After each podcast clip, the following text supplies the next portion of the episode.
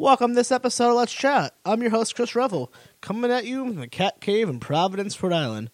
We have uh, singer songwriter Jacob Haller on today. What a what a wonderful guy. Um, first off, check out his website, music.jwgh.org. And I want to read you some praise on his website from Eddie Delta, the co host of the, the Blues Record podcast. If BB King and Weird Al Yankovic had a child, well, they probably would admit to it but it would definitely be Jacob Haller. Uh, that kind of sums up Jacob, like a bluesy acoustic musician with a real sense of humor. Play one of his songs at the end of this episode. It's gonna be uh, "Stale Tequila." He has CDs. You can, you know, remember those? You could buy them. You could find them on SoundCloud, YouTube, Spotify, Pinterest, Facebook, Tumblr, Twitter. I mean, the guy, uh, Bandcamp, Reverb Nation. His website has everything you need make sure you go uh, find out, go follow him on Twitter, like him on Facebook, get into it, start listening to his music, buy a CD. That would be nice. And um, really, just what a what a great episode. So it turns out that we both live in the same city. We never actually met, and it's weird because we've actually crossed paths since we've recorded this. You know how on Facebook, it does that really creepy thing when you go somewhere. It's like, see, post with this person, and it turns out he was performing at the farmers market I go to, but I was a day later. At some point, I'm gonna go see him play one of his shows, and I guess we're gonna have to become friends because that's how this works, and I can't wait. Uh, but really, just super nice, funny. Uh, we connected pretty early on over our love of WTF with Marc Maron, so I was like, all right, instant bomb. And it was cool to actually have someone on who's like a Providence cat. I'm if you're listening to this, you're probably not from Rhode Island, and you're like, Providence? Like, it is a small city and the smallest state in the country, but yet we don't all know each other. Anyway, uh, make sure you find Jacob online. His website, again, music.jwgh.org. Find him on all social media. Listen to him on Spotify, SoundCloud, Bandcamp, yada, yada, yada. Also, um, make sure you check out my other podcast, Super Fast Flashcast with Tyler from the Cynical Cartoons podcast. We do uh, 20 minute recap episodes of CW's The Flash. Uh, this podcast is on the Misfits Podcast Network. Find us on uh, Twitter at Let's Chat Podcast. There's a Facebook page. And um, like I said to anyone, if anyone you want to be a guest or know anyone who should be a guest, uh, just reach out, and I'd love to uh, love to set that up. Well, let's get to it the hard, the hard. You never thought that hip hop would take it this far. Now I'm in the limelight cause I rhyme tight. Time to get paid, blow up like the world trade. Born sinner, the opposite of a winner. Remember when I used to eat sardines for dinner? Peace to Ron G, Brucey B, Kid Capri. Funk Master Flex, Love Bug Star Ski. I'll find a place to cut it in. Sure. Because I don't that know why. it's it's the Marc Maron influence. Yes. Oh, all right. We're good. Yeah, I, am pretty sure that 99% sure that it was either between that or Nerdist. Like the the two at the time I was the most obsessed with was like, yeah. Well, that's and it really was like, hey, this is what they do. I'm gonna yeah. do what they do. And then, uh, yeah. Um, thank you. Well, thank you for reaching out. Um, is Dana someone you actually knew, or is that just like coincidental? No, I I followed. You know, I I I think the first thing I knew that she did was the. Uh, YA, not whatever it's called, apocalyptic YA novel or, or whatever it is, her parody Twitter account, mm-hmm. and um, guy from your MFA. Yeah, yeah. And I thought I thought those were hilarious, so I followed her on Twitter, and I not even realizing that she lived in Providence at the time. And then at at some point I was at an open mic and she sh- showed up to do some comedy, and I was like, wait, is that the same person? Um, oh, is that the comedy she was referring to in this? Uh, when she, I'm referring to Dana Shorts. Everyone should go back listen to that wonderful episode. But she said she referred. I think she that might be the same. I wonder if that's the same night she was referring to. I think it was a different week because she was talking about uh, going to one in a basement someplace. And This okay. one, ground floor, felt, feels a little bit like a basement, but it's uh, no, it's actually a great music club up. Um, up on the east side uh, called the Parlor. But uh, oh, okay, okay, nice. But it's but it's always tricky, you know, doing comedy at a music open mic, like because people are not necessarily geared up for it, and so it's always kind of difficult. Um, and one thing I've noticed that uh, you know beginning comedians often do at non-comedy open mics is when the audience fails to respond, they start making jokes about suicide. But she did not do that, so that was good. Oh, good for you, Dana. If you ever hear this, that's uh, that's incredible. Yeah, I, it's funny because there was a time where like, I know the '90s that was like a, a big thing. I mean, I know it goes farther back to like like cabaret and stuff, but like I know uh, Bobcat Goldthwait would like open for Nirvana, and like David Cross would open up for like L7. But then I don't, I don't know. There, it's weird. People are usually on the like one side very hardcore music or hardcore co- or very much one side comedy. Um, I'm I'm kind of late to the game. I'm I was I'm a music person that came to comedy in the last mostly because of comedy podcasts Mm-hmm. in about the last four or five years. Yeah. Well, Paul F. Tompkins has uh, this bit where he talks about um, I forget who he was opening for, but he was opening for some band, and like a couple minutes into his ten minutes set, people started throwing ice cubes at him. You know, but he did his time and he got off stage and and someone said to him, you know, you were really brave. Like you could have walked right off the stage, but you stayed out there. And he's like, I could have walked off the stage. I didn't even think of that. Oh Jesus, I I could have just left. What was what's wrong with me? You know, so Oh, that's amazing. Uh, yeah, it's it's funny because now I feel like there's. It's funny when you meet someone like a, a music snob and then they turn around and listen to like the worst possible bland. I, I, I can't think of an example. I've never watched Big Bang Theory, but I imagine that's what I'm referring to. hmm or then- uh, but then it's Jeff like Dunham. yeah, you know that's always the one or like Dane Cook, who I actually Oh, I yeah. used to really like Dane Cook. Um, Right. and I probably still do. I don't know. I don't really listen to stand up a ton. Uh, but then it's like, and they go off in these deep tangents about albums and how you're wrong because you don't like this obscure band that put out a seven inch in Japan, and you're an idiot because you like Taylor one Taylor Swift song. And then vice versa with the comedy snobs, and they turn around and, and they're wearing like a Nickelback T-shirt. Oh yeah. Oh sure. Yeah. Um. You know, I just people like what they like. That's sort of what I've come to the conclusion of. It took me a while to get to that point, just to be like, whatever. Stop judging people for what they like, so you can tell people what you like without fearing the judgment that you give to others. Right. Although I do sometimes enjoy, like, a friend of mine made this post about, um, what's it called? Uh, Cats in the Cradle by Cat Stevens, which is a song she just hates so much. Oh, is that in Uh, that uh, Harry Chapin, right? Oh, is, oh, you're right. It's ha- Harry Chapin, not Cat. I think Cat Stevens covered it. You should Yeah. you should go You're right, blast Harry your friend on Facebook for this. Oh, yeah. Well, you That's know, healthy. Yeah. Um, so that was fun. And, and, uh, you know, all the middle aged men with daddy issues came out of the woodwork work to, uh, defend the, the song. It was Yeah, really kind of glorious. I always liked that song, but I never could relate to it. And now as like a adult, I'm like, oh, that's a good thing. That should be like the fatherhood test. When your kid hears it in their like 20s or 30s and they don't relate to it, they're like, no, it's an okay song, I guess. I think you guys like it a little too much. yeah, Then you've Well- passed the fathering.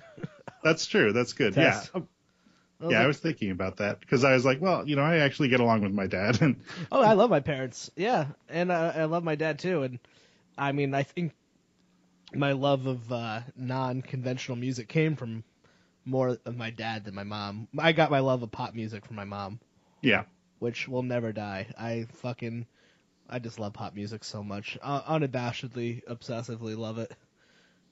Mhm. While also like other good music too.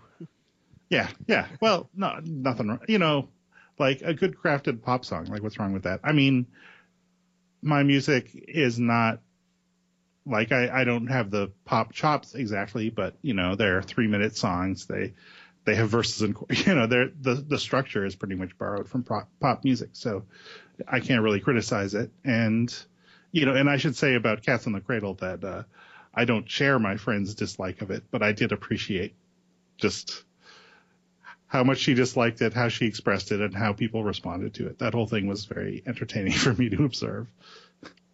So, um, are you from here? Because we're both in Providence, except I didn't have like a studio or anything fancy. So I was like, you probably don't want to come to my bedroom at eight o'clock at night on a what is it Tuesday? So Yeah. As inviting as you make it sound. yeah. It's like, yeah, well, my wife can watch TV in the other room. It's great. We'll shut the Yeah. door. There's nowhere to sit. It's Mhm. it's very empty walls. We could just both lie down. It'll be very cash. We'd have to hold hands. I mean, it'd be Uh, weird if we didn't. no, yeah. Obviously. Um, I actually, well, I was born in Arkansas, but uh, Oh, we wow. moved. We moved when I was like two or three, so I don't remember it at all. And I, I grew up in Central Massachusetts. I didn't come to Providence until I went to college at Brown, uh, and then I moved away for a couple of years to New Jersey when I had a job at an internet startup in Manhattan, and then uh, uh, I quit and sold all my stock options and moved back to Providence just because it's I you know it's about the right size city for me I feel Mhm. like and it also has a lot of good restaurants so those two Yes. things are key So two questions: where in Mass and where in Jersey? Because those are both two areas I know very well. okay so uh, are you from New, uh, New England I grew up in Connecticut and then I moved here. okay it so I live in I grew up in Holland Massachusetts Yep. I uh, I was working in Milford and Grafton for about three years before this, okay so I, I, I spent a ton of time in that area.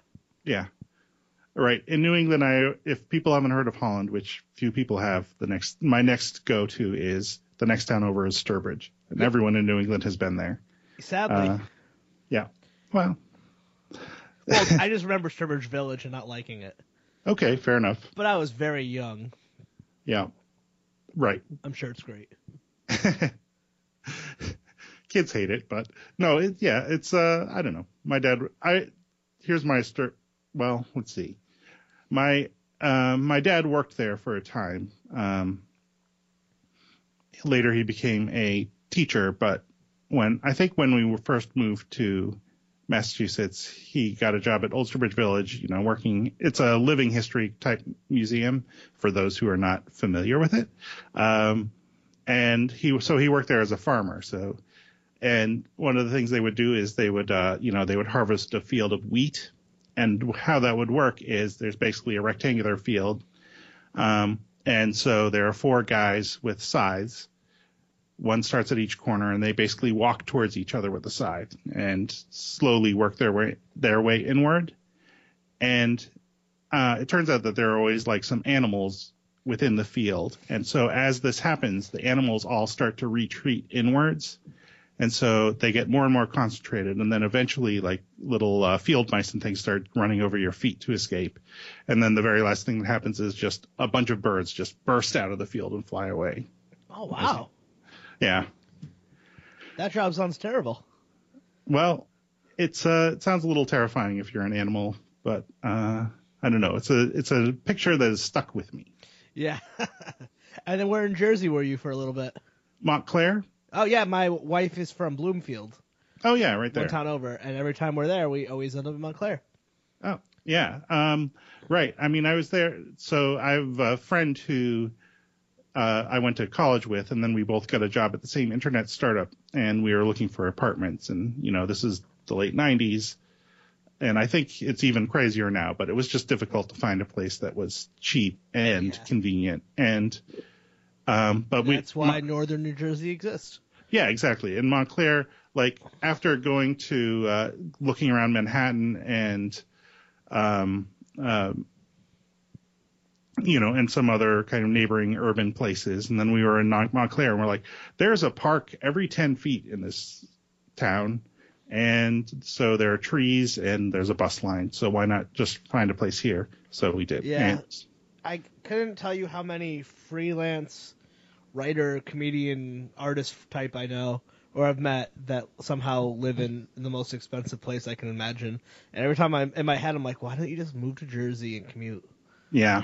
I mean, it is a long distance, but you know, you can sleep on the bus. I always did. Yeah, I mean it's not ideal, but if you're like a non, I mean I don't know. I assume I'm not. I'm just assuming anyone I'm thinking of, and I'm not thinking of anyone specifically, but like anyone, if you're that struggling for freelance, you must be having some uh, mom and dad cash coming in.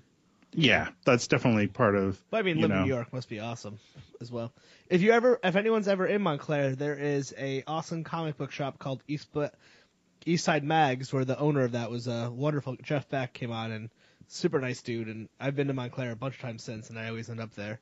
What a fucking beautiful town! Like, except it's extremely expensive. Yeah. Oh, yeah. I'll have to check that out because my friend uh, Craig still lives there. Um, he stayed there after I moved away again. So uh, Yeah, I mean, if I there was a period in my life where we were gonna move back down there, but then I ended up saying I'm I'm I'm staying here. But um, So you got to see you were in Providence when it wasn't as nice. Well, it was. I mean, uh, I got there just while Water Place Park was getting finished up. Um, I can't even imagine that not being here. yeah. Well, I mean, my sister also went to Brown uh, Oh, the cool. four years before I, you know, so I started in 1990 and she graduated in 1990. So she was there the four years before that. So we were there when the all of downtown everything was getting torn up. They were uncovering the river and everything. Um, it made it very confusing to get around because all the, all the signs were wrong. Um, you know, as opposed to the usual Providence state of things, which is that there just are no street signs. Yeah, In that case, uh, yes. in that case, they were there, but they were all incorrect. Um, so yeah, um, and then you know, and then they they uncovered it and they built all the pathways and stuff, and Waterfire got started, and uh, that yeah, I think that happened while because it took me ten years to graduate, so Okay, yeah. uh, um, to get that uh, bachelor's of arts degree in math, which I have never used for anything. Um, Spoken like a true college student. yeah, that's how we do it. So uh, yeah, so then when it was uncovered and Waterfire started up, and you you could actually go na- downtown and walk around, and it was really nice. I remember uh, when the mall opened, and everyone, including me, thought this is a stupid idea. This will never work. Uh, but it's still going strong. So what do you know?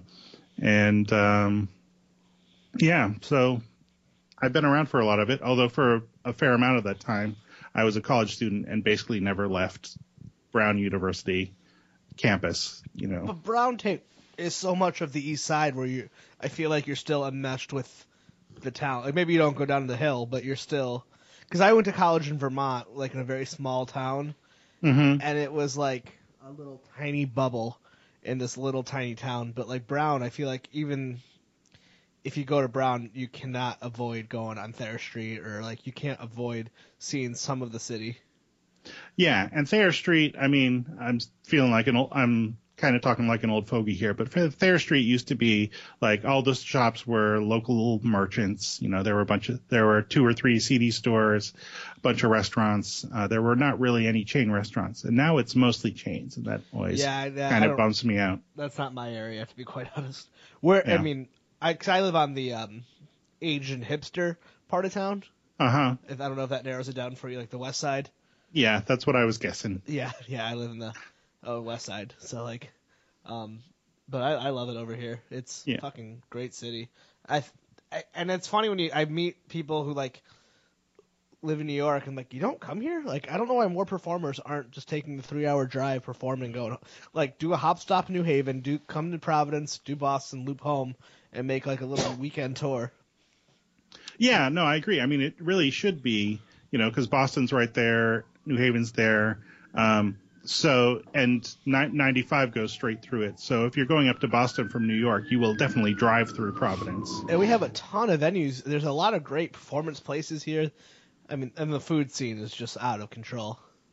Yeah, and you know, some of them are like mid-size or, you know, I mean, Lupo's is pretty big. Those the Providence Performing Arts Center, and then there are also some smaller places too. So Yeah, because even those like the AS220s and the Firehouse 13 and Simons, like there's even those like little places where like an artist who can't do a Lupo's, but like there's a a smaller act could do.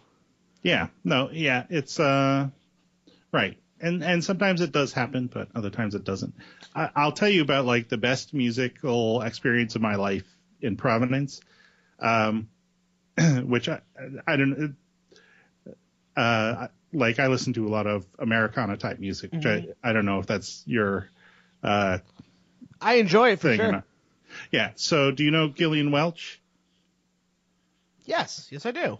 Okay, and you know um, her musical partner and guitar and other vocalist is David Rawlings. That's they, you know, they're in a relation, long-term relationship, and they also play and sing together. And, That's adorable. and he's an uh, excellent guitar player. And so um, I'm not sure how long ago this was, but he was booked to play at the Newport Folk Festival. Uh, as so, it was going to be the same two people, Gillian Welch and David Rawlings, except he was going to be the band leader for this show in Newport. And it was one of those these things, as I understand it, which I, who knows how well I understand it, but my understanding at least is that you know as as part of the Gillian Welch band, he would occasionally sing a, you know, do take lead on a song or, or whatever. You know, he would do one or two songs in a in a uh, show, but he didn't really have a set of music per se with her.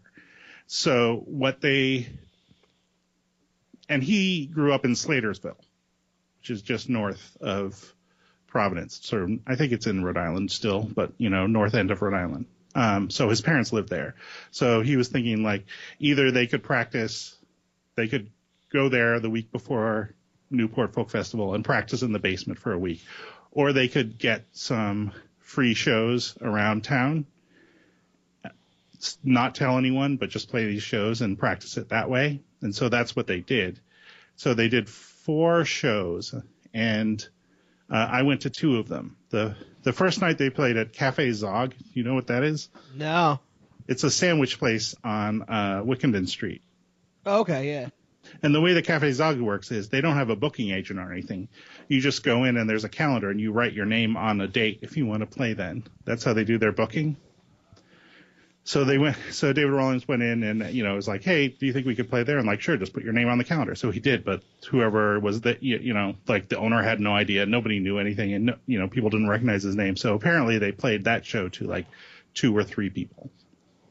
and then the second night they went to Nick-a-Nee's, which is a bar in the jewelry district where where I had played shows there with my friend Chris Monty like a hundred times. And so I went to that one and I was just sitting like 10 feet away from them. Uh, and they were standing, you know, exact same place that Chris and I have been standing a million times. And, uh, I, it was just like, I was just so happy. It was just the happiest I have ever been practically. Uh, and that was just great experience. And they did a song, they did, uh, this Gram Parsons song called Sin City, which Chris and I had played, you know, and there they were, and there, and, and David Rawlings did this completely ridiculous solo um, which would like every measure was like a, a segment from a completely different solo from every other measure. It was like I just laughed out loud and and it was just great. Uh, and then I think after that they played at the Century Lounge, which no longer exists. And then Friday they played at AS220, and by that time the ha- cat was kind of out of the bag, and that was super packed. Uh, but that was kind of funny because they AS220, they have like four bands in a night, and so they were the first band, and then there were just three other random local bands on the bill. So um, I imagine those other bands did pretty well at the door that night because it always just gets split three ways That's or four so ways. cool. But uh, yeah, so that was fantastic. So how Uh, long have you been making your own music for? Um, I mean, in theory, that's why you're here. So maybe I should bring it up. Oh, sure. Twenty minutes in. That's a that's a radio trick.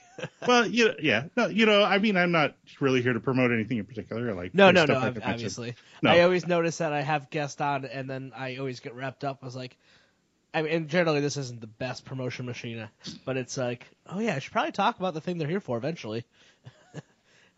I Well- just had um a, a gentleman on. It hasn't aired yet, and he played in the band, um, which I wasn't too. Ver- they were from the. They're called Oxford Collapse, and I didn't really know a ton about him, but I knew his podcast, and we talked for a solid hour. And I was like, I didn't ask you about the thing you were most known for, and he's like, Yeah, I kind of like that better because like the that that story's been told. This is just fun to bullshit. Yeah. But I, I am curious to learn about your music. Well, sure. Uh, oh, so how long have I, so, um, I mean, Chris and I started, so basically, you know, I just sort of been playing on my own guitar and piano, um, since like high school, basically. And then, but I'd never really played out. Um, but Chris asked me to be in a band with him. And Chris is, eh, you know, I just have an immense respect for him. He's a great songwriter and one of the best musicians I know. And so when he asked me to be in a band, I'm like, well, I'm not going to turn that down. So we started playing out.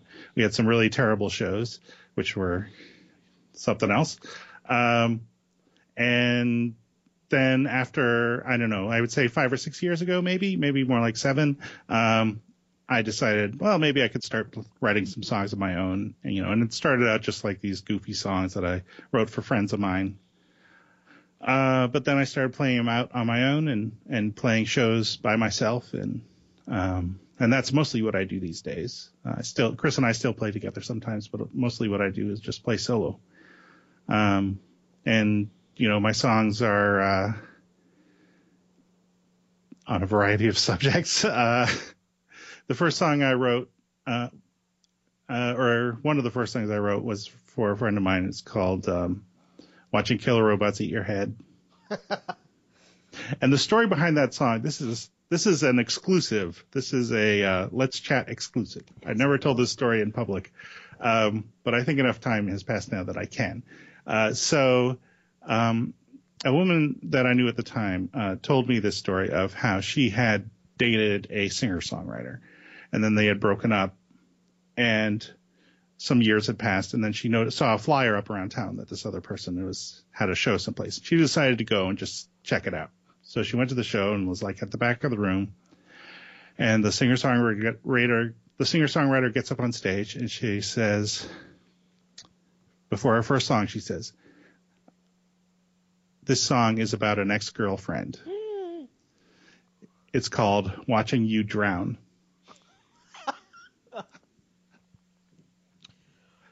And uh, yeah. Wow. So she does the song, and it's clearly about my friend, like just obviously. Um, and then she finishes the song, and then she starts to go in her next song, and then she looks over and sees my friend and stops playing, and says, "Is that you?" And everyone in the place just like turns around and looks at her, and it was totally mortifying. So that's the whole. So that is the story that that uh, my friend told to me. And then I was telling another friend about this, my friend Carrie, who I actually have a podcast with now. Um, and uh, Carrie said, "I don't want, I don't ever want someone to write a song about me called "Watching You Drown." And another friend of ours said, "Yeah, for you it would be watching killer robots eat my head." So, so I wrote that song, and the way the song starts. Actually, actually have my guitar here. Unsurprisingly, since I'm in my apartment, I suppose. But the way that I always, the way that I introduce the song is always, this song is about you. It's called Watching Killer Robots Eat Your Head. And that's why, just a little reference that no one understands to that incident. Isn't I feel if you're ever in a relationship with someone who's a singer songwriter, isn't that always the fear?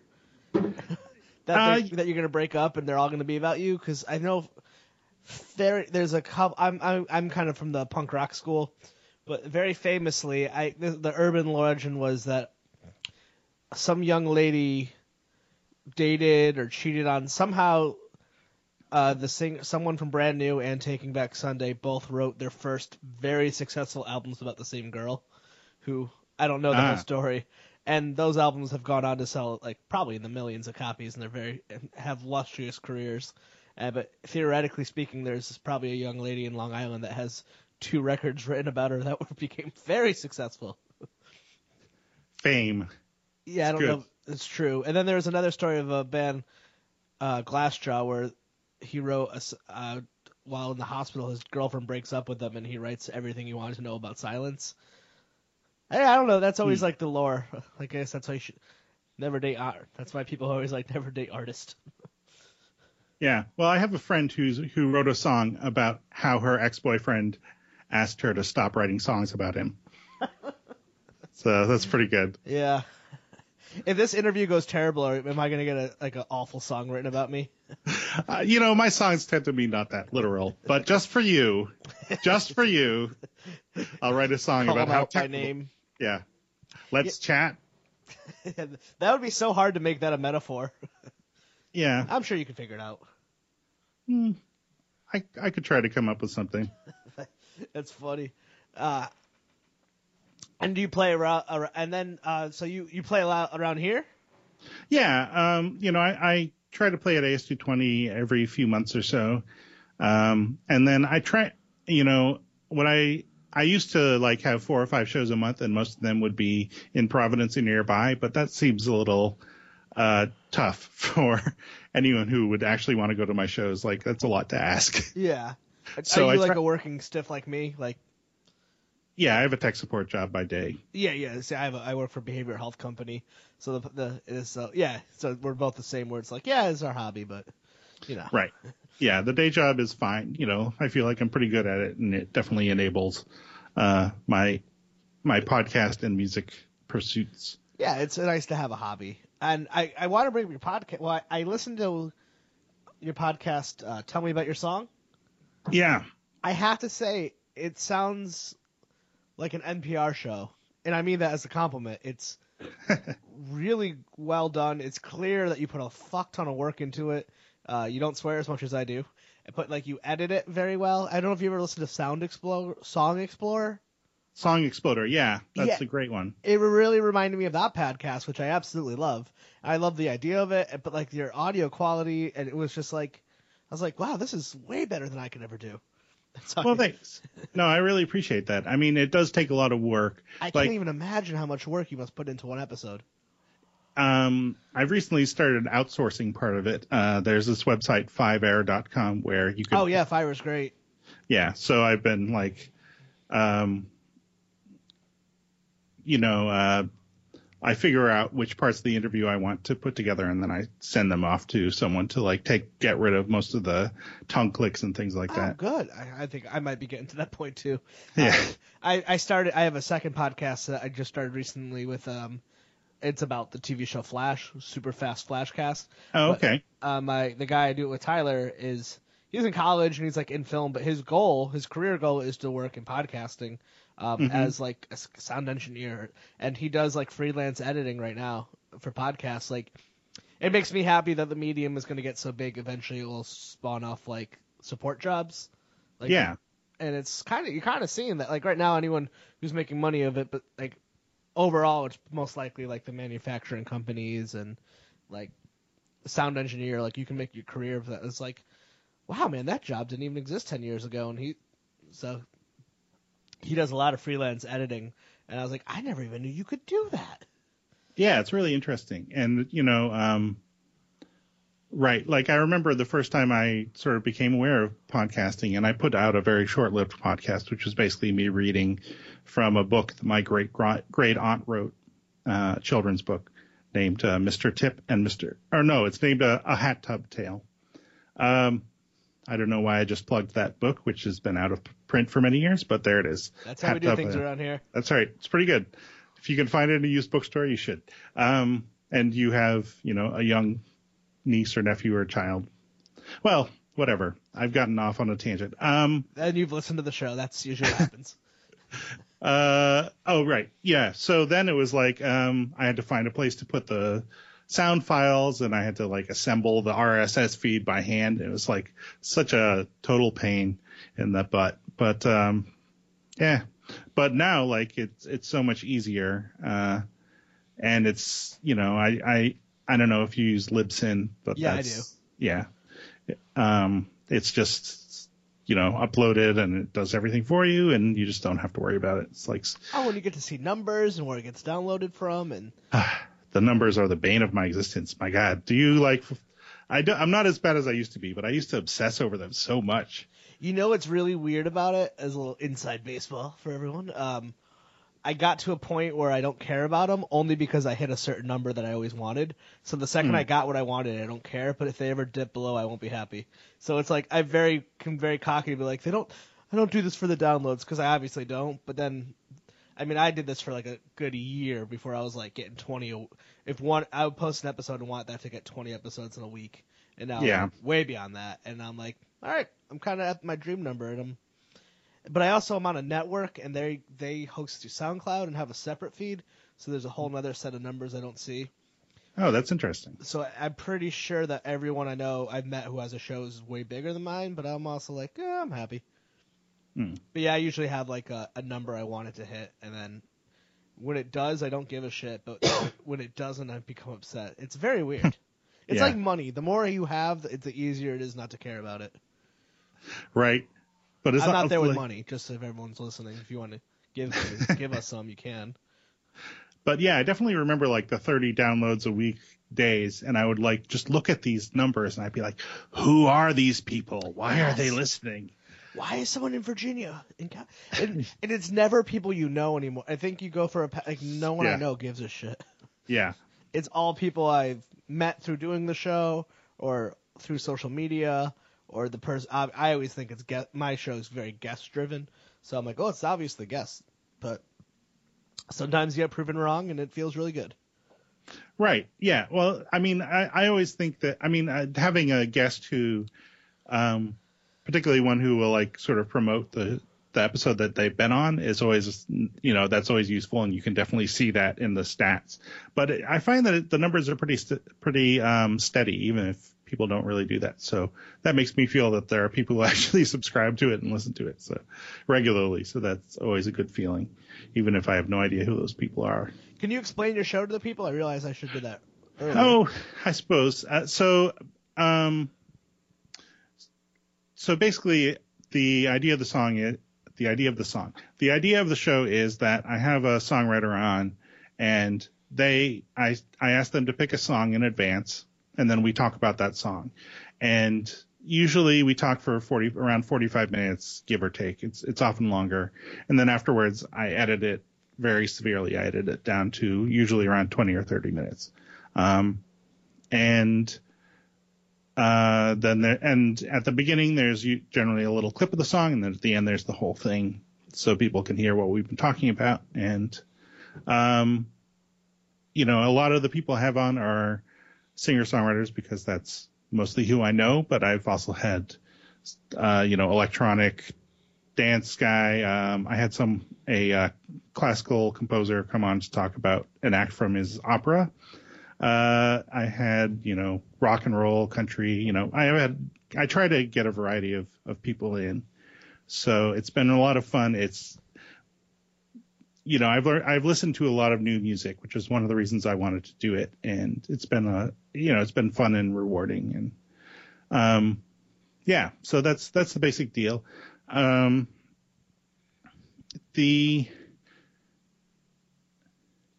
one of the things, one of the, I mean, there are like four or five different origin stories about this, uh, all of which I mostly tell to myself because I don't know how, why anyone would care really. But, um, but now someone the, cares. Isn't this weird? I you? know it's great. Thank you. Tell me about your podcast. That's the new. Let's chat. Um, that's your alternative title. I've renamed it for you. You can I like it. Check. Um, so one of the things that I, have observed is like songwriters are, are are often kind of reticent to talk about their own songs. Like there aren't a lot of opportunities to do it. Like if you're on stage, uh, I feel like most musicians are very aware that the audience mostly wants to hear you actually play music and their patience is limited for you to just sort of go off and talk about stuff. And also you, you kind of feel like your song should stand on its own without a lot of introduction. So you don't really want to talk about it in that much depth on stage.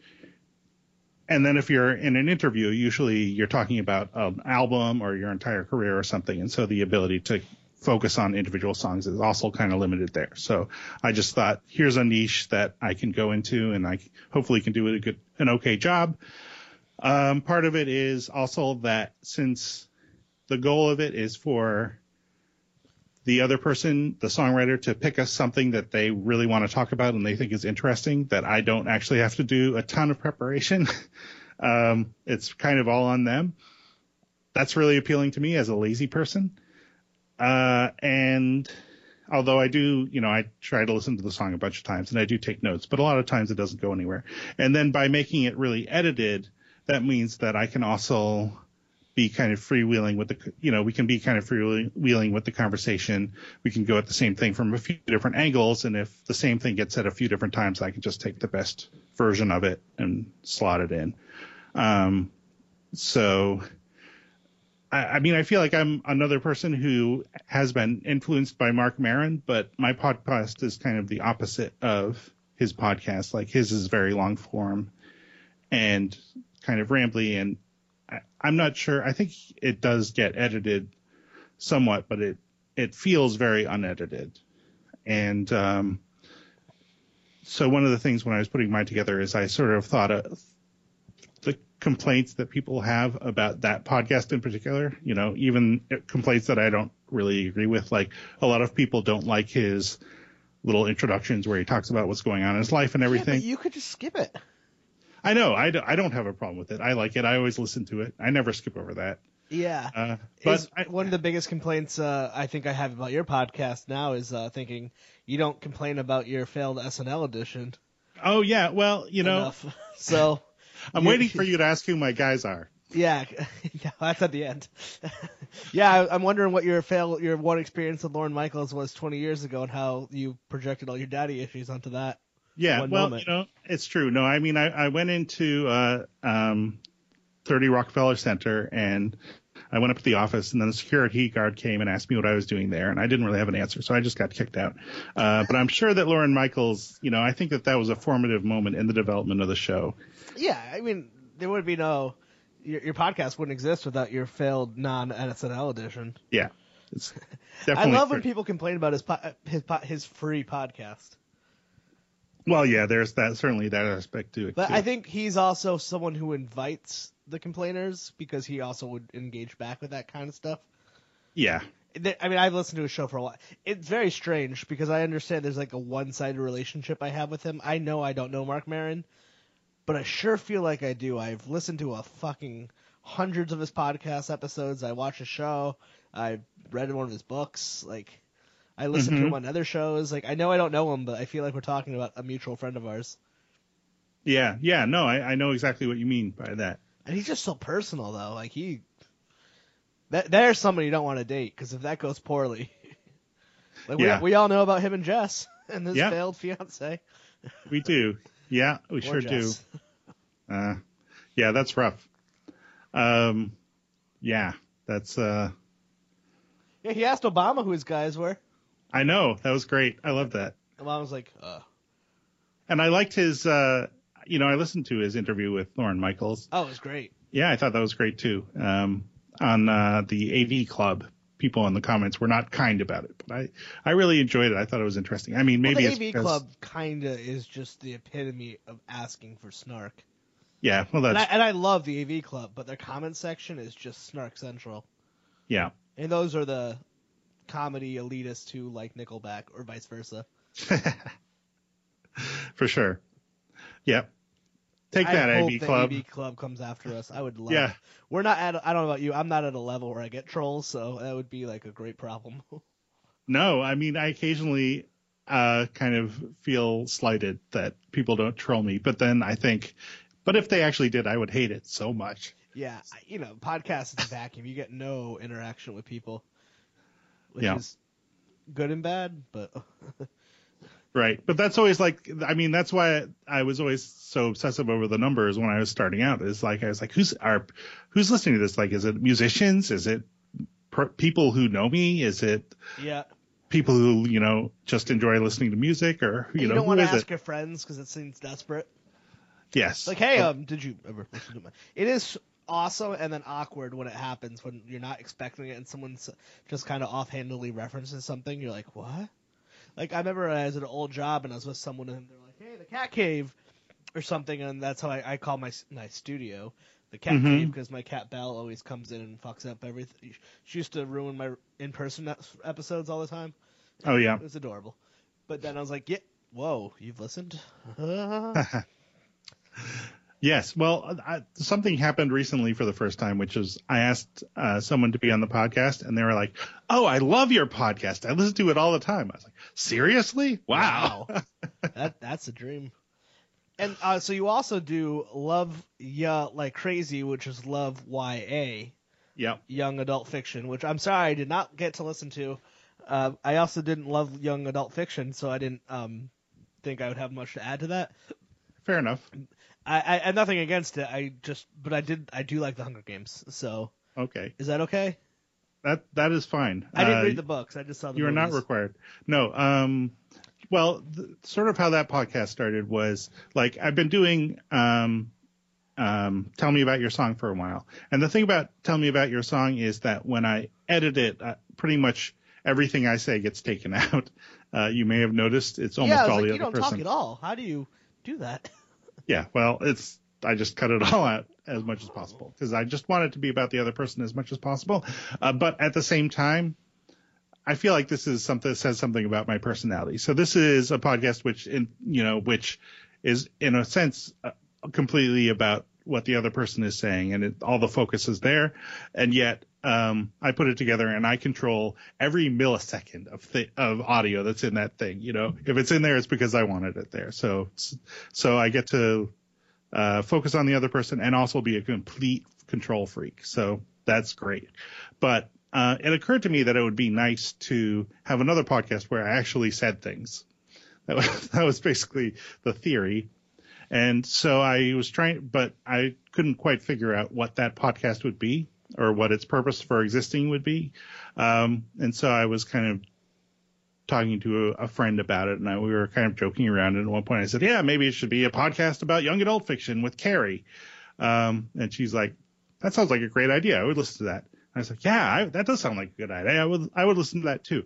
So that's how it got started. I asked her if she would be interested, and she was Carrie. Um, and Carrie's a friend of mine who used to live in Providence, uh, but then moved away um, a few years ago, uh, and has since she she now lives in North Carolina. She's got a husband and um, a kid, and so I, I very rarely see her. And but she also she's in a YA book club, and she um, I'm not sure if she has it quite yet, but she's definitely working on it, and I think she might actually have it in hand a, a degree in library science. And she is also just like hilarious and smart, and you know, I mean, you you notice that I don't swear a lot. That's not because I have, object to swearing in any way. It's just I never, I don't know, I never did growing up. I just never got in the habit really. Um, but uh, she, you know, she's very profane and I don't know. She's she's just hilarious. So I asked her if she wanted to do it, and she said yes. So we so about once a month we record an episode. It's on a completely irregular schedule, and uh, and we put out um, I think ten episodes now, something like that. Uh, and the very first episode we did was about this book called Awoken by Serra Elinsen, and um, that book is uh, kind of a satire on YA um, supernatural romance, like you know Twilight type books. So uh, it's like Twilight, except that instead of vampires, the lead, you know, the romantic lead is Cthulhu. So it's got this whole Lovecraftian horror thing, and it's just like this horribly written parody of uh, YA fiction and uh, we both thought it was hilarious. And and it also it's set in Newport for some reason. Oh, I've had a few um, authors on, one author author, and then the rest were erotica authors, which. Oh yeah, I think I might have heard one or two of those. I didn't know that's such a big genre, to be quite honest. Mm-hmm. And uh, well, I guess what did what does he what did he call it? Bizarro fiction. Oh, like uh, I I haven't heard that term, but like fan fiction. Oh, where... was, um, his name is Christopher Paul. He also goes by the name Mandy DeSandra, but I had got him on at this right time where like he was going fucking huge, or, uh, or he wrote a book called like Kirk Cameron and the Kirk Good, whatever that weird magic animal. It was a Kirk Cameron erotic fiction, bizarro fiction mm-hmm. book. Uh, he was a really cool guy. Not Kirk Cameron. He's a piece of shit. sure. Christopher Understood. Paul is wonderful. Yep, I'm with you. Yeah, I figured if you listen to the show, you must. I just think everyone hates Kirk Cameron except his three people. Let's talk about how bananas prove that there's a god. Yeah, I don't know how to expand on that without punching him. That's Fair enough. Uh, could he not pick a more phallic thing? Like, well, yeah, no, that's uh, right. I suppose that's another proof that there's a god. Oh, it looks like a dick. It's hilarious. Yeah. right. How could it be that hilarious if it were not created by God to look like a penis. it's just I've watched that argument and I like tried to one time like really watch it and like listen and not be judgmental and I was like, you didn't say anything. you just talked for a long time and then said, yep. here's my conclusion. And that's how podcasting was invented. So yeah, uh, it's pretty close. but have you ever? Do you guys do guests? Like you guys should have like Dana on your show. That would be great. Yeah, um, we've we've had a couple of guests, and I, I need I need to talk to Carrie about that and see. Um, I actually don't know her in real life either. I just want to offer her services. yeah, I know. No, I mean, I, it seems like a natural because she has that parody account, and I think she's posted on Twitter that she's been working on some kind of YA novel. So Yeah. that's And she's very funny right. And, so there um, you go. and and um charitable with the what was it the the Grange. I thought that was a really cool, cool cause the the nonprofit thing to for to encourage more young women to write. Yeah, yeah, I thought that was cool too. I did. I pledged to it, but I guess it didn't make its goal, unfortunately. And yeah, that's why Kickstarter sucks. You got to do what is the other one? Indiegogo. Indiegogo. That's the one where you keep the money no matter what. Yeah, So that's But I- why I think the, I, I I don't know much about their scenario, but I I knew someone who did raised uh, short funds for a short film, and they purposely chose Indiegogo because they get whatever gets pledged if they meet their goal or not. yeah. I mean, I've always used Kickstarter, just partly because I feel like it makes me really think about what my budget has to be and what I really need. Give it And old then- kickstart. Yeah, yeah, that's right. Yeah, I've never I've never used any of those things because I'm not what you'd call a creative person. I like TV and music and art a lot, but I don't like to make it. Or know Well, how to enough. rather. Yeah, well, I uh, I'm skeptical, but we'll set that aside. Yeah, um, yeah. So yeah, so the yeah, she seems very funny, and I could say like, hey, you remember that guy who said, "Are you on Twitter at after your open mic set?" That's me, and you should be on my podcast. Um, Hey, you would be surprised how uh, great Twitter is. I've talked, gotten some people on here that I never should have ever had any break talking to. yeah, I- yeah, I should use that more actually. It's, Yeah, uh, um, I got a writer from the Daily Show on here because I saw them perform at the at the Columbus, and then we spoke on Twitter, Hmm. and then he came on, and I was like, huh, weird. Yeah, the Columbus. That's another great local yeah, venue. a lot of weird music, and then some good comedy here and there, but I, I really like it. Yeah, I need to go. Like I've seen some, you know, like um, some great comedy acts scheduled for there, but I haven't been able to make it to them yet. Like I saw, I Tig Notaro played there. I think I should have. I'm I so regretting not going to that show, and I remember I could walk there, and I forgot. At the time, I wasn't very hip to her, like I liked her, but then since I've seen that documentary on her, I feel like much more of a kin to her comedy. Mm-hmm. Yeah, I saw Kyle Kinane there. I went to the writers of the Daily Show, and I went to Eugene Mirman was there once. Cool. It was like Eugene Mirman and Kurt Braunohler. I like stand up in person, but I don't generally like to listen to it. Like I'm not like, oh, I gotta listen to this new Ron Funches album. I just, but if he comes around here, I'll go see him, Mm-hmm. kind of thing. That's where more I'm at. Did you happen to go to Comic Con? I did not. I I uh, I had kind of wanted to, and then the weekend was looking kind of busy, and then I got sick. So, oh, sorry to hear that.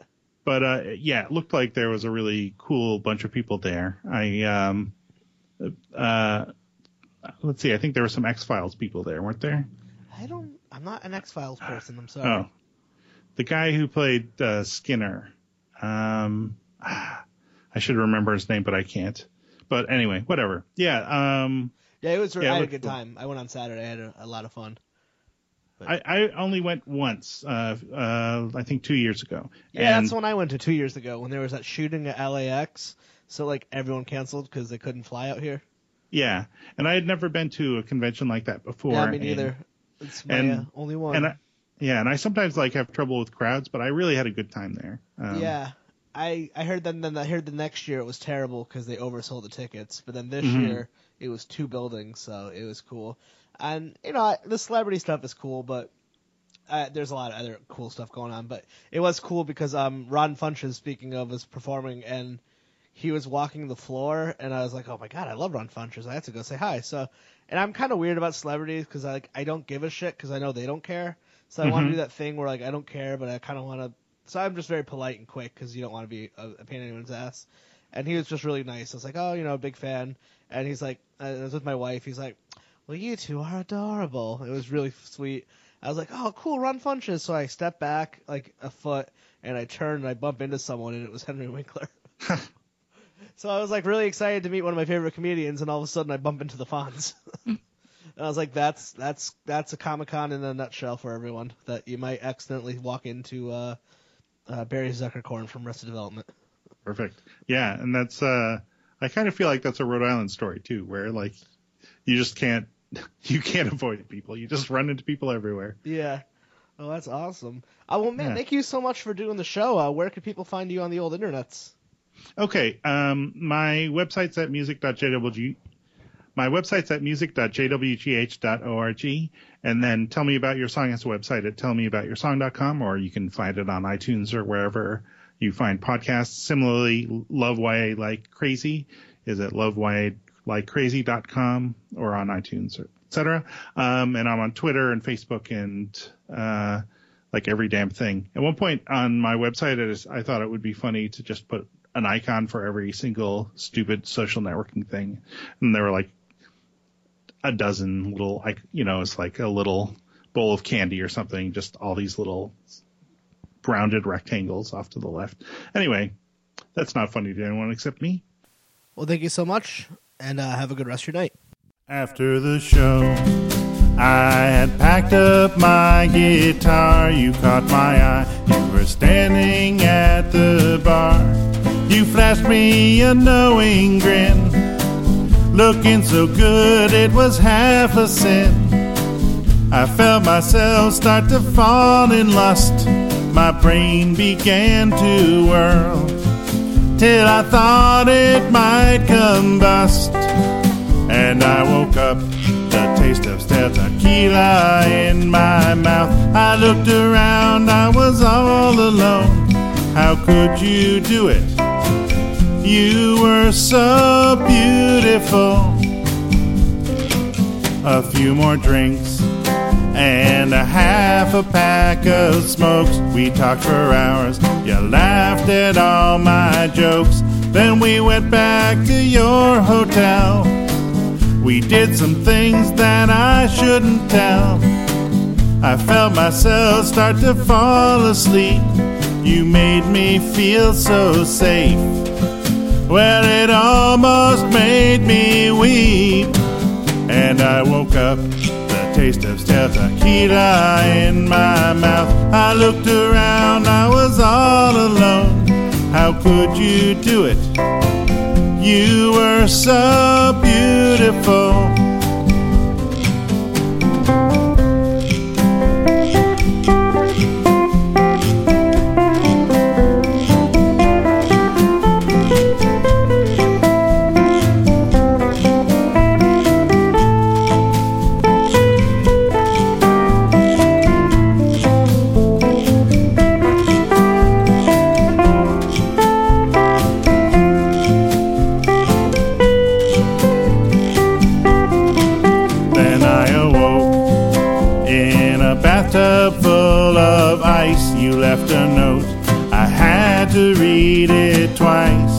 It said, Call 911. I stole your kidney. Thanks for the fun. I felt myself start to fall apart. Well, I know you took my kidney, but you also stole my heart.